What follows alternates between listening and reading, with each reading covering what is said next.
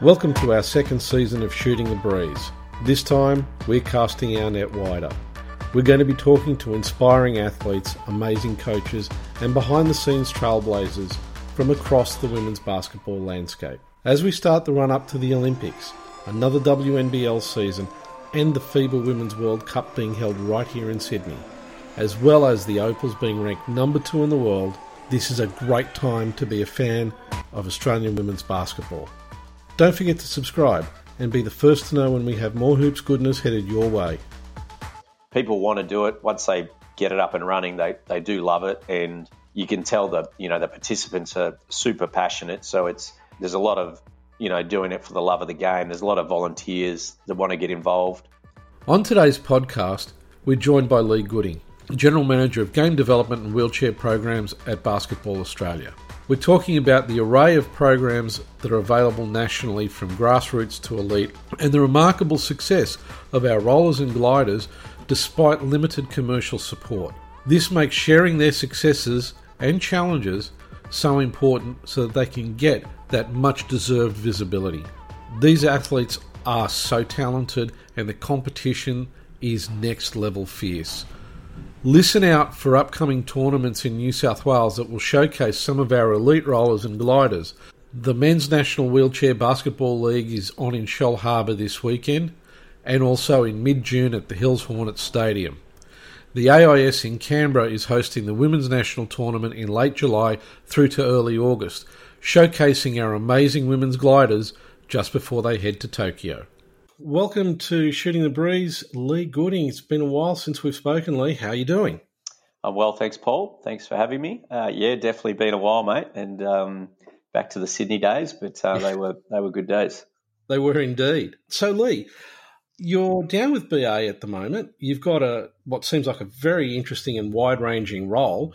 Could you give us a bit of a background on what it is that you're doing down at Basketball Australia with basketball in general, and obviously in more detail with wheelchair basketball. Yeah, sure, Paul. Um, well, I've been with Basketball Australia now for about nine years, mainly in the uh, wheelchair basketball space. Uh, started as a team manager, then a, a program manager, and moved into a general manager role in the basketball department, which is quite a big department in BA, and covers off um, many areas of the sport. The main area I'm getting sort of um, caught up in is the wheelchair basketball space with the Paralympic teams and our junior emerging groups. Basketball departments also looks after things like Aussie Hoops, Australian Junior Championships, three on three community and, and high performance teams in both able body and uh, para, and also walking basketball and a few other things. So um, it's quite a big area. There's quite a few team members in that group, and uh, I'm just one of those people that work in there. Also with Mark Quinn and Lauren Jackson, who look after the WNBL as well. So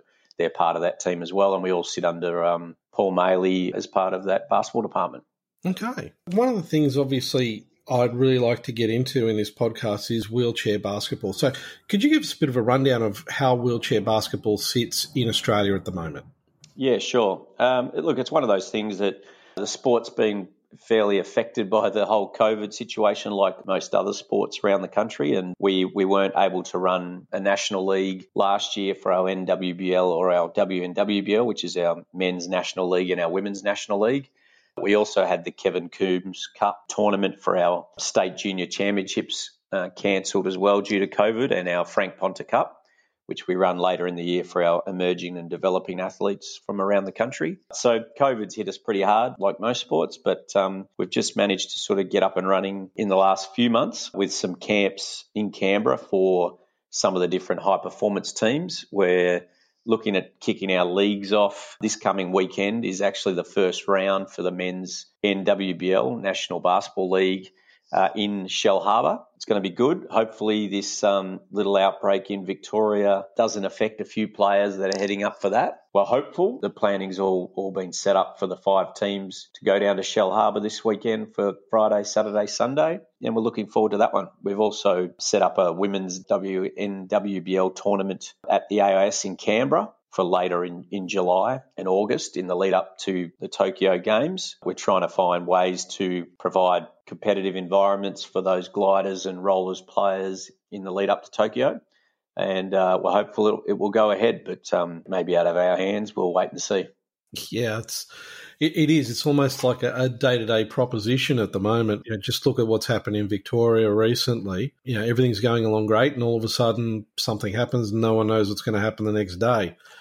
But let me ask you something because a lot of people may not be aware of how big wheelchair basketball is in Australia. Could you give us a sense of how many people are playing and uh, how many organisations are involved across the country? Yeah, look, it's a tough one, um, but there's plenty. I mean, I was up in um, Queensland, up in Brisbane, only three weeks ago for the Queensland Classics, and they're able to run their state-based competitions, and they had about oh, 16 to 20 teams come into Brisbane uh, for a tournament up there for wheelchair basketball, mainly seniors. There's a few kids pushing around in those teams as well, but um, and they were down probably about 60% of their their teams uh, due to wow. COVID. But um, those sort of competitions take place around the country, and Victoria's obviously got its um, sort of state competition, which takes place out at Kilsyth once a week on a Wednesday. I know WA's got their own competition, which happens quite regularly. New South Wales is kicking off a new competition linked to their Waratah League. So there's the New South Wales Waratah League. They're going to have eight new club teams wow. um, spread throughout New South Wales. There's 35 new players who have, who have registered for that competition alone at the moment. The expressions of interest are still open for that one. And I can I can run through the teams if that helps a little bit, but they're the Blacktown Storm, uh, Canberra Gunners, Central Coast Crusaders, the Hills Hornets, uh, Illawarra Hawks, Macarthur Heat, Newcastle Hunters, and Sutherland Sharks. So it will start as an eight team competition. It's a sporting New South Wales Waratah League, and um, it's a great initiative partnership between Wheelchair Sports New South Wales uh, and Basketball New South Wales to get this off the ground. And they're looking at, well, in total, six weekends. It's going to be four what they're calling central venue rounds across July and August, and then they'll have two finals weekends in August and September. Okay. So, obviously, one of the biggest issues for wheelchair basketball is the ability to be able to get the message out there. Mm-hmm. Basketball, particularly, has had a tough time of it uh, with COVID, like everybody else, mm. in terms of notifying people what's going on, how it's happening, what's happening.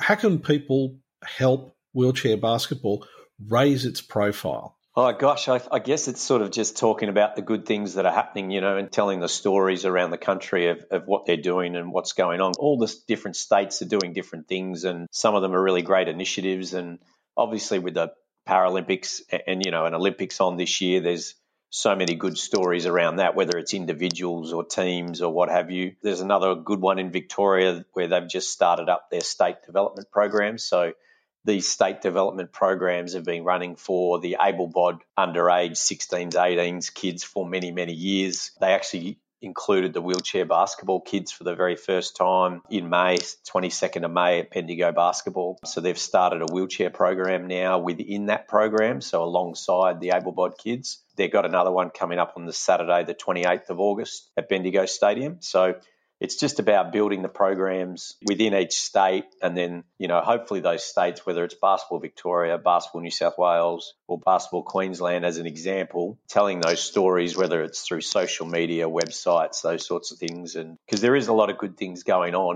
and we haven't been great for many years, I guess, telling those stories around what those teams are doing or what those individuals are doing. Um, and I think once you get into the melting pot of basketball, which is uh, so busy and there's so many teams, whether around the Olympic, Paralympic, and the NBL and WNBL and the different state leagues, you know, it's sort of um, hard to get a look in sometimes with, with so much going on. Yeah, it's kind of this really, really weird problem. You've got not enough noise going on, but then there's also too much scattering of mm. what there is happening because there are just so many leagues and so much going on. I really like the idea of the the state leagues, which is obviously a great way to develop the players through.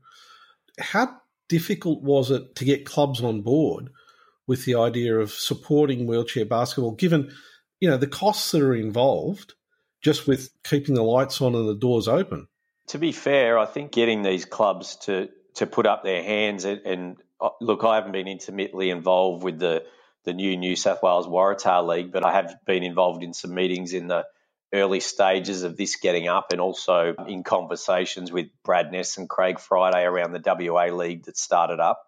And it's really not that difficult once once someone within the state is committed and on board and driving it. Mm. Um, the clubs are quite happy to jump on board and, and really keen and and passionate about it. So it's it's pretty easy once they get to that. Okay, we're committed to running a league here, and now let's start to roll it out and get some expressions of interest. And that part seems to come pretty easily. So people want to do it once they get it up and running. They they do love it, and you can tell the you know the participants are super passionate. So it's there's a lot of you know doing it for the love of the game. There's a lot of volunteers that want to get involved.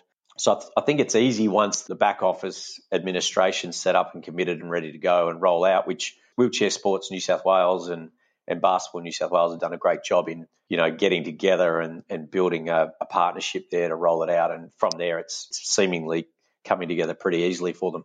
And obviously, having this increase in, in state based and nationally improvements in, in participation, that would mean that that would place us well going forward for Paralympics as well.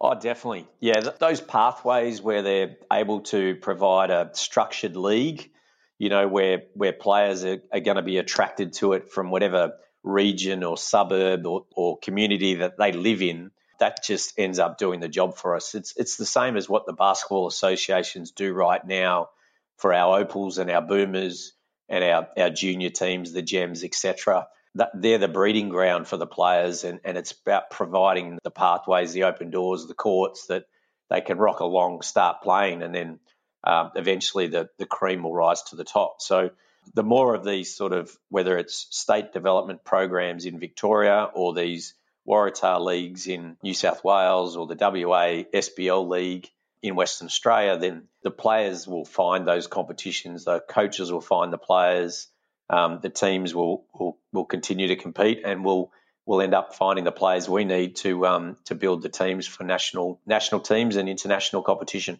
It's interesting because I haven't been able to watch a lot of wheelchair basketball. I have seen a few games at Brydens Stadium when they, you know, from time to time. And one of the things that I find really astounding is I think the wheelchair athletes play tougher and harder than the able-bodied athletes because I'm watching that those games and I'm thinking to myself, I would not want to be out there. well, I guess it, the difference is you've got a metal object that you're pushing around, and um, there is a lot of you know a lot of crashes and a, a lot of physicality with the chairs. So and the sparks literally fly, which you can see it when the game goes on. So it is pretty exciting. Um, it's noisy. It can be extremely fast, especially at the international level. You know, you'd be blown away by a game with Australia, Great Britain, or Australia, USA, especially on the men's side. The speed of the game is phenomenal. So, it, and it does get very physical. And I think you know people can relate to the to the movies or the documentary around Murderball, which is the wheelchair rugby mm. um, yep. Paralympic version of, of rugby that is incredibly physical as well. However, the wheelchair basketball is way faster, way more agile, and can have as bigger hits or a lot, lot bigger hits because the guys can move their chair faster. Because the wheelchair rugby guys are a next level of disability, being quads, than what our guys are paras. So, you know, there's a difference between the athlete types that can play those sports, uh, and therefore wheelchair basketball is much faster and much quicker. Okay, and, and you've touched on a couple of things in that answer that I want to talk about. The first one is the level of disability. Now, I know that not that long ago, there were some players who were told they don't qualify to play for the Olympics because of how their disability was rated. Mm-hmm. Can you explain that? I, I, just don't get it. Yeah, look, it, it is a little bit difficult and it can be a little bit confusing, you know, and I'm no medical expert either, but um, it all comes under the banner of classification. And obviously, the way Paralympic sports designed, all the different sports are designed quite differently to make sure that all injury types are able to play some type of sport. Now, that doesn't mean they can all play wheelchair basketball, and that doesn't mean that all wheelchair basketballers can play wheelchair rugby or or mm-hmm. play bocce or yep. other sports. It's really defined by the IPC code of injuries, and there's about eight different injury types on that list for wheelchair basketball. And, it, and you need to ensure that your health condition or injury falls in under that code. So if you don't have an injury type that doesn't align to those eight injury types for wheelchair basketball, then you're ineligible. Now, the IWBF has had a different set of rules over time to the IPC code. Now, when we go into Paralympic Games, we've got to align by the IPC code, not the IWBF guidelines. So the, the rules do change a little bit. And at the moment, the IWBF and the IPC are working hard uh, to get on the same page with their classification. So there is a bit of work to be done, and they're still trying to get that sorted. Yeah, because I mean, obviously, there would have been an astounding amount of disappointment for those athletes mm. finding out so late in the piece that, hey, you know, you don't qualify to play. Yeah, incredibly disappointing, and um, you know, really a major a major hit for our program with us losing two of our high point female athletes from the gliders. There was about eleven athletes from around the world that were ruled out of the Paralympic Games and and international wheelchair basketball. Uh, really unfortunate for them. The two that we lost were Tisha Shadwell out of Victoria and Annabelle Lindsay out of the ACT and two young girls who um, actually helped our team qualify for the Tokyo Paralympics at the AOZ Championships in two, 2019 in Thailand. Yeah, look, it's heartbreaking for them. It's it's really difficult. Two girls that used to play able-bodied basketball. One of them used to play for the um, ACT rep basketball teams, and the other one for Kilsyth Cobras down in Victoria, but um, can't run and jump anymore due to their leg injuries. And um, mm yeah, they were eligible under the IWBF rules and, and obviously competed for a few years for us. And we have big plans for those ladies for um, for many years to come because they're both quite young. So really hard for them because because they can't go back to able bod basketball because they can't keep up physically. But they've also been ruled out of wheelchair basketball.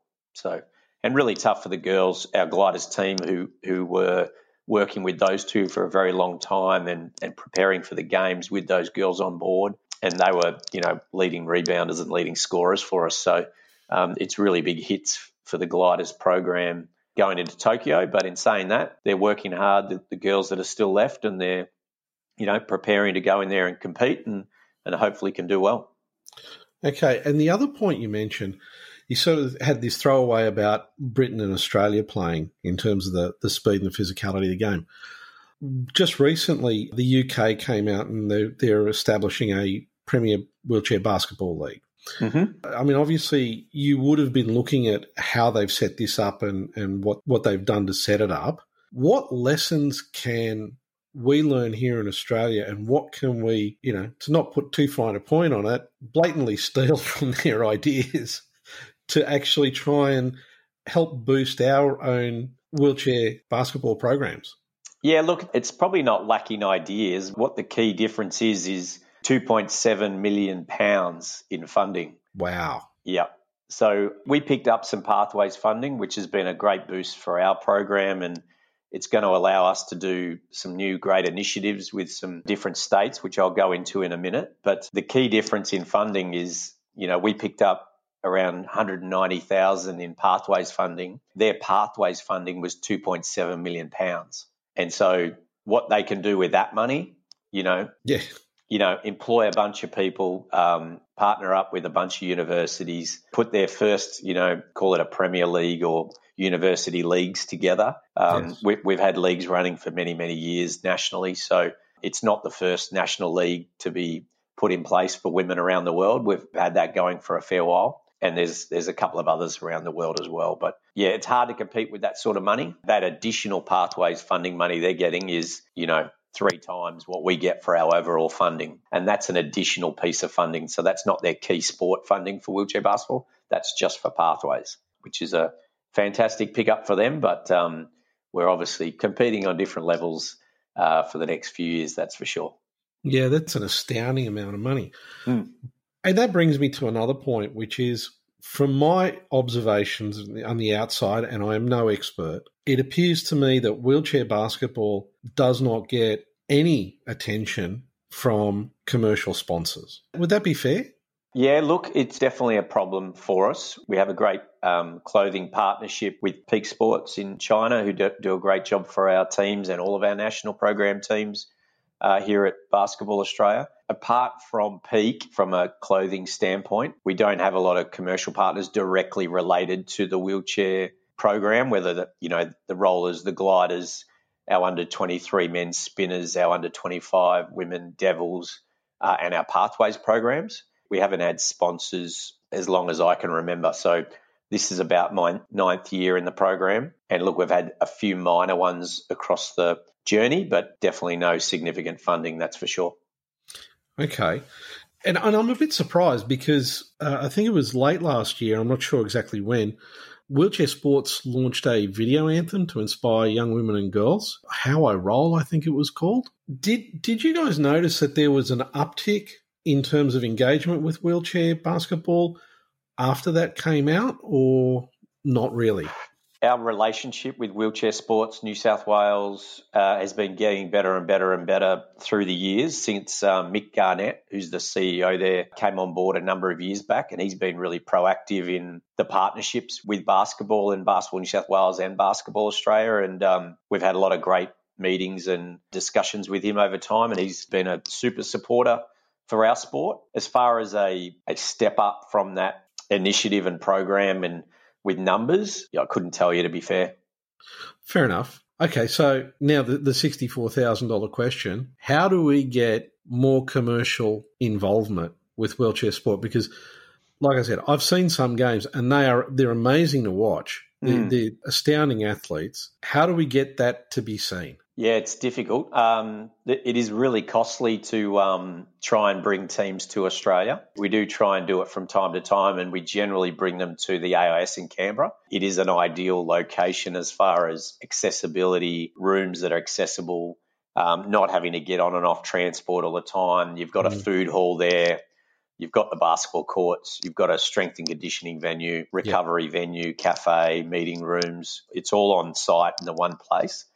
The problem with that is we don't get to take the teams all that often around the rest of the country. So to get eyeballs on that sport where we might have Japan come out or USA or Germany, which have been the last three countries that have come down to Australia to visit us. And we also need to make it worthwhile for them to come. So we, we would generally pay all their costs when they come here. So their accommodation, transport, food, we cover that cost as a national program out of our high performance funding from yep. uh, Sport Australia. Okay. Um, they would pay for their flights, and then we would cover all the additional costs. Because for them, in if they're a team in Great Britain or a German team who can easily, you know, cross into the Netherlands or head into Spain and get similar competition anytime they want it for, mm. for very cheap, we've got to find ways to incentivize them to come down here. So We'd love to do more of it, and uh, it is very costly. And obviously, COVID's slowed some of that down. But you know, we'll come out of that at some point. And um, yeah, if we did have um, probably some more commercial backers and, and, and, funding, that would be you know great for us to be able to offer offer more opportunities like that. Having heard that, it makes me realise that our wheelchair sports really punch above their weight in terms of international competition, given that the lack of regular international play, our teams are playing nationally and they don't get exposure to as often as some of the other teams will internationally. Would that be right?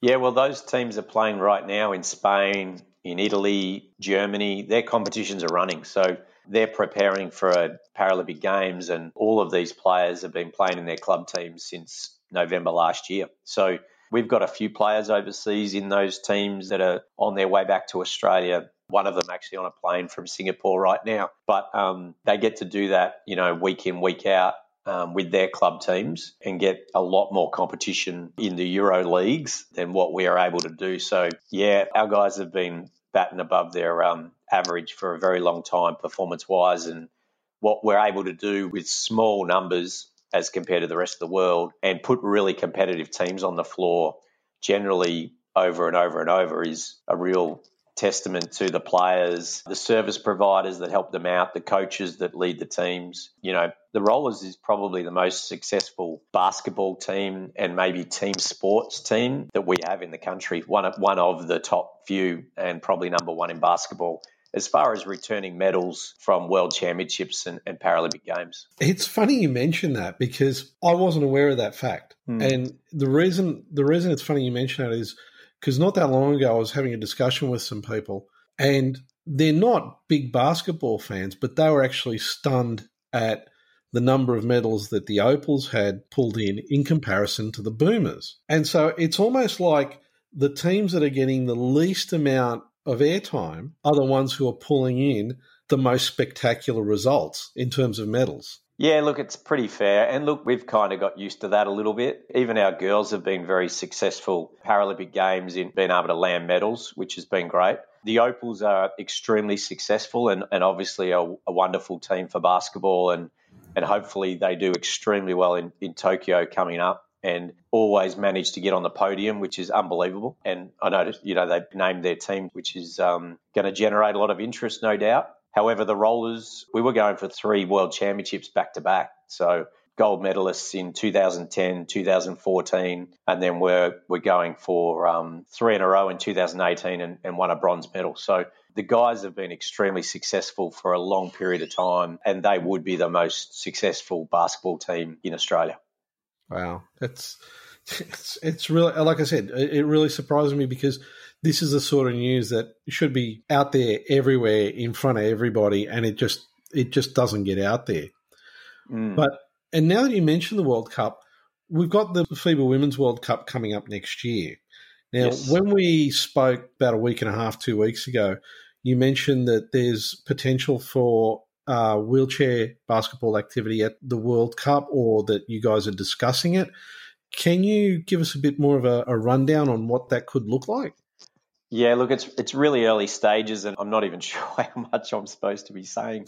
But um, I'm putting you on the spot, Lee. Yeah, yeah, no. Um, the the local organising committee have definitely had discussions with us around some wheelchair basketball, some ID basketball, and a few other things in the women's space, all forming part of that big event next year in Sydney which will be super exciting. There's discussion around three on three format or five on five. It's it's all a bit up in the air at the moment, but we're looking to hopefully invite in an overseas team, one or two teams to join in in that event. And I think it'll run for the period of time that the World Championships is on. So it'll be a great opportunity for Basketball Australia, a great opportunity for the Gliders program uh, and women's wheelchair basketball in the country, as well as obviously the Opals uh, and all the teams attending, and um, basketball in general, especially for New South Wales. It's going to be uh, a fantastic event.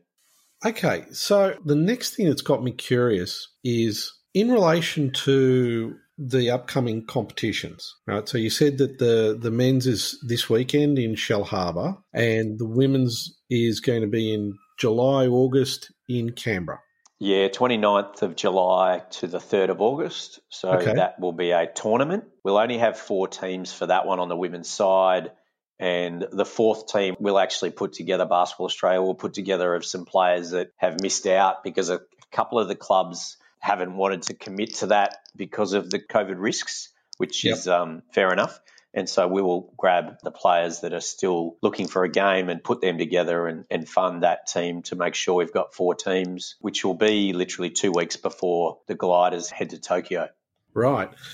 At this point, anyway, does it look like there will be the ability for uh, spectators to come to those tournaments? Yeah, definitely. It's open for the spectators uh, this weekend in Shellharbour, 20, 28th to the 30th, Friday, Saturday, Sunday. We've got five teams there on the men's side for that competition, uh, which is the Perth Wheel Cats, Queensland Spinning Bullets, Sydney Metro Blues, which is um, from Hills Basketball Association, Yep. and the Wollongong Roller Hawks. The fifth team we've brought into that is our junior Australian under 23 men's program, who are preparing for their Asia Oceania Zone Championships at the end of this year in Bahrain. And so we're trying to get them some competition for preparation. And so we've made up a fifth team in the men's league and we'll, we'll fund that out of Basketball Australia's high performance program to give them an opportunity to compete at a really high level because those four men's teams at the NWBL will be super strong and it'll be very high quality. Okay, so just hearing this is there's this whole thing going on with wheelchair basketball that we really don't hear about. So one of the things I'd like to do as part of the podcast is check back in with you in a while to see how things are progressing with wheelchair basketball because while the podcast predominantly focuses on uh, women's basketball, I think the the issues that women's basketball faces is amplified for wheelchair basketball.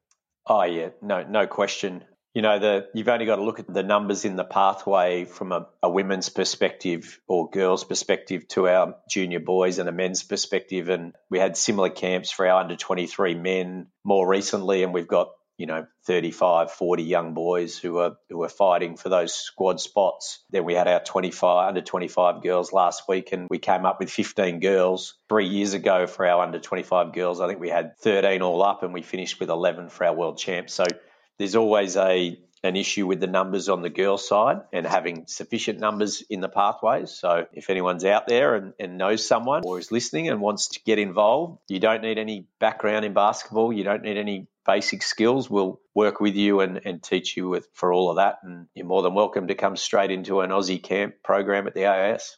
That's great. Uh, it's really uh, encouraging to see that there's those opportunities are available to athletes to be able to get involved at that level. But yeah, definitely, Lee, I would really love to come back and, and talk some more about this because there's obviously a lot going on. There's, I think, a lot of opportunities for Australia in the wheelchair basketball space. Mm, and definitely. I think, unfortunately, because of just the way things are, they just don't get the airtime that they deserve. No, so, I think that's very fair. Absolutely, um, is challenging at times to get the you know promotion and get the message out there. And just on that, we do have our second round of the men's national league in your backyard in New South Wales at the Hills Basketball Stadium. So that's okay. the 11th to the 13th of June. Yep. Um, so that's only three weeks away, and all those five teams will be up there for round two of the men's national league. So good opportunity for Sydney siders to get out there and have a look. Definitely, that's and just just on that, all of our Paralympians, so everyone who's in the last squad of 16 for selection for the rollers will be playing in those games, uh, oh, going head to head. So it's it's as good as you'll see any time, any year. Awesome.